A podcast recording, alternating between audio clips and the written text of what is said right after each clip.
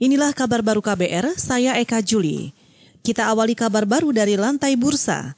Indeks harga saham gabungan atau IHSG pagi ini dibuka menghijau. Mengutip data RTI, bursa saham dibuka di posisi 5.232 dan langsung bergerak menguat 16 poin ke posisi 5.246.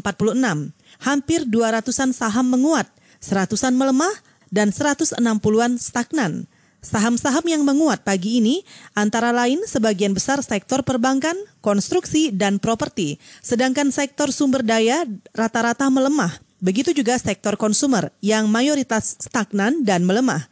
Mayoritas bursa saham utama Asia juga bergerak positif, di mana indeks Nikkei Jepang menguat paling tinggi 0,59 persen, Sementara itu mata uang rupiah pagi ini melemah tipis 0,18 persen dan diperdagangkan di posisi 14.740 rupiah per satu dolar Amerika Serikat. Kita ke soal Munir.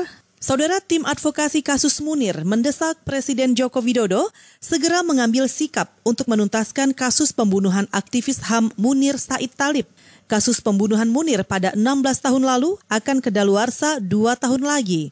Perwakilan tim advokasi Arif Maulana mengatakan kasus Munir terancam kedaluarsa karena selama ini digolongkan sebagai tindak pidana biasa di hukum nasional. Ia khawatir jika kasus ini tak kunjung dituntaskan akan menjadi presiden buruk bagi penegakan HAM di Indonesia dan menambah daftar panjang impunitas. Ini yang jadi persoalan ya. Dua tahun lagi, kurang lebih 2022 atau 18 tahun setelah kematian Cak Munir, kasus ini bisa jadi akan ditutup. Kenapa? Karena ada ketentuan daluarsa. Ada problem kasus itu akan ditutup ketika ada jangka waktu tertentu. Dan untuk kasus Cak Munir, bisa jadi ini akan kemudian ditutup kasusnya dan para pelaku yang menjadi otak intelektual, yang menjadi man behind the gun dari pembunuhan keji dan pengecut terhadap Cak Munir ini bisa mendapatkan kebebasan sedemikian mudah. Perwakilan tim advokasi solidaritas aksi untuk Munir, Arif Maulana mengatakan, tim akan mengajukan pandangan hukum kepada Komisi Nasional Hak Asasi Manusia atau Komnas HAM agar menempatkan kasus Munir sebagai kasus pelanggaran HAM berat dan tindak pidana luar biasa.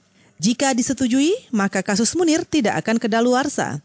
Aktivis HAM Munir Said Talib tewas pada 7 September 2004 dalam penerbangan dari Jakarta menuju Belanda. Kepolisian Belanda menyebut Munir tewas diracun. Hingga kini belum terungkap dalang pembunuh Munir. Kita ke Jepang. Kandidat terkuat calon Perdana Menteri Jepang Yoshihide Suga berjanji akan mereformasi Kementerian Kesehatan Jepang. Mengutip Reuters, Suga menyebut Kementerian Kesehatan gagal dalam menangani pandemi COVID-19 di Jepang. Suga saat ini tengah bersaing dalam kontestasi pemilihan ketua partai berkuasa LDP. Ketua partai berkuasa akan secara otomatis menjadi Perdana Menteri. Yoshihide Suga menyebut Kementerian Kesehatan memiliki anggaran paling besar ketimbang kementerian lainnya. Ia juga menjanjikan fokus pada digitalisasi berbagai sektor usaha dan organisasi. Hal tersebut dilakukan karena masih banyak organisasi atau usaha di Jepang yang dilakukan secara konvensional, sehingga saat pandemi COVID menyerang, banyak pihak yang kesulitan dengan dilakukannya sistem kerja dari rumah. Jepang saat ini memiliki 71 ribu kasus positif COVID-19 sebanyak 1.300-an orang meninggal akibat pandemi. Saudara, demikian kabar baru. Saya Eka Juli.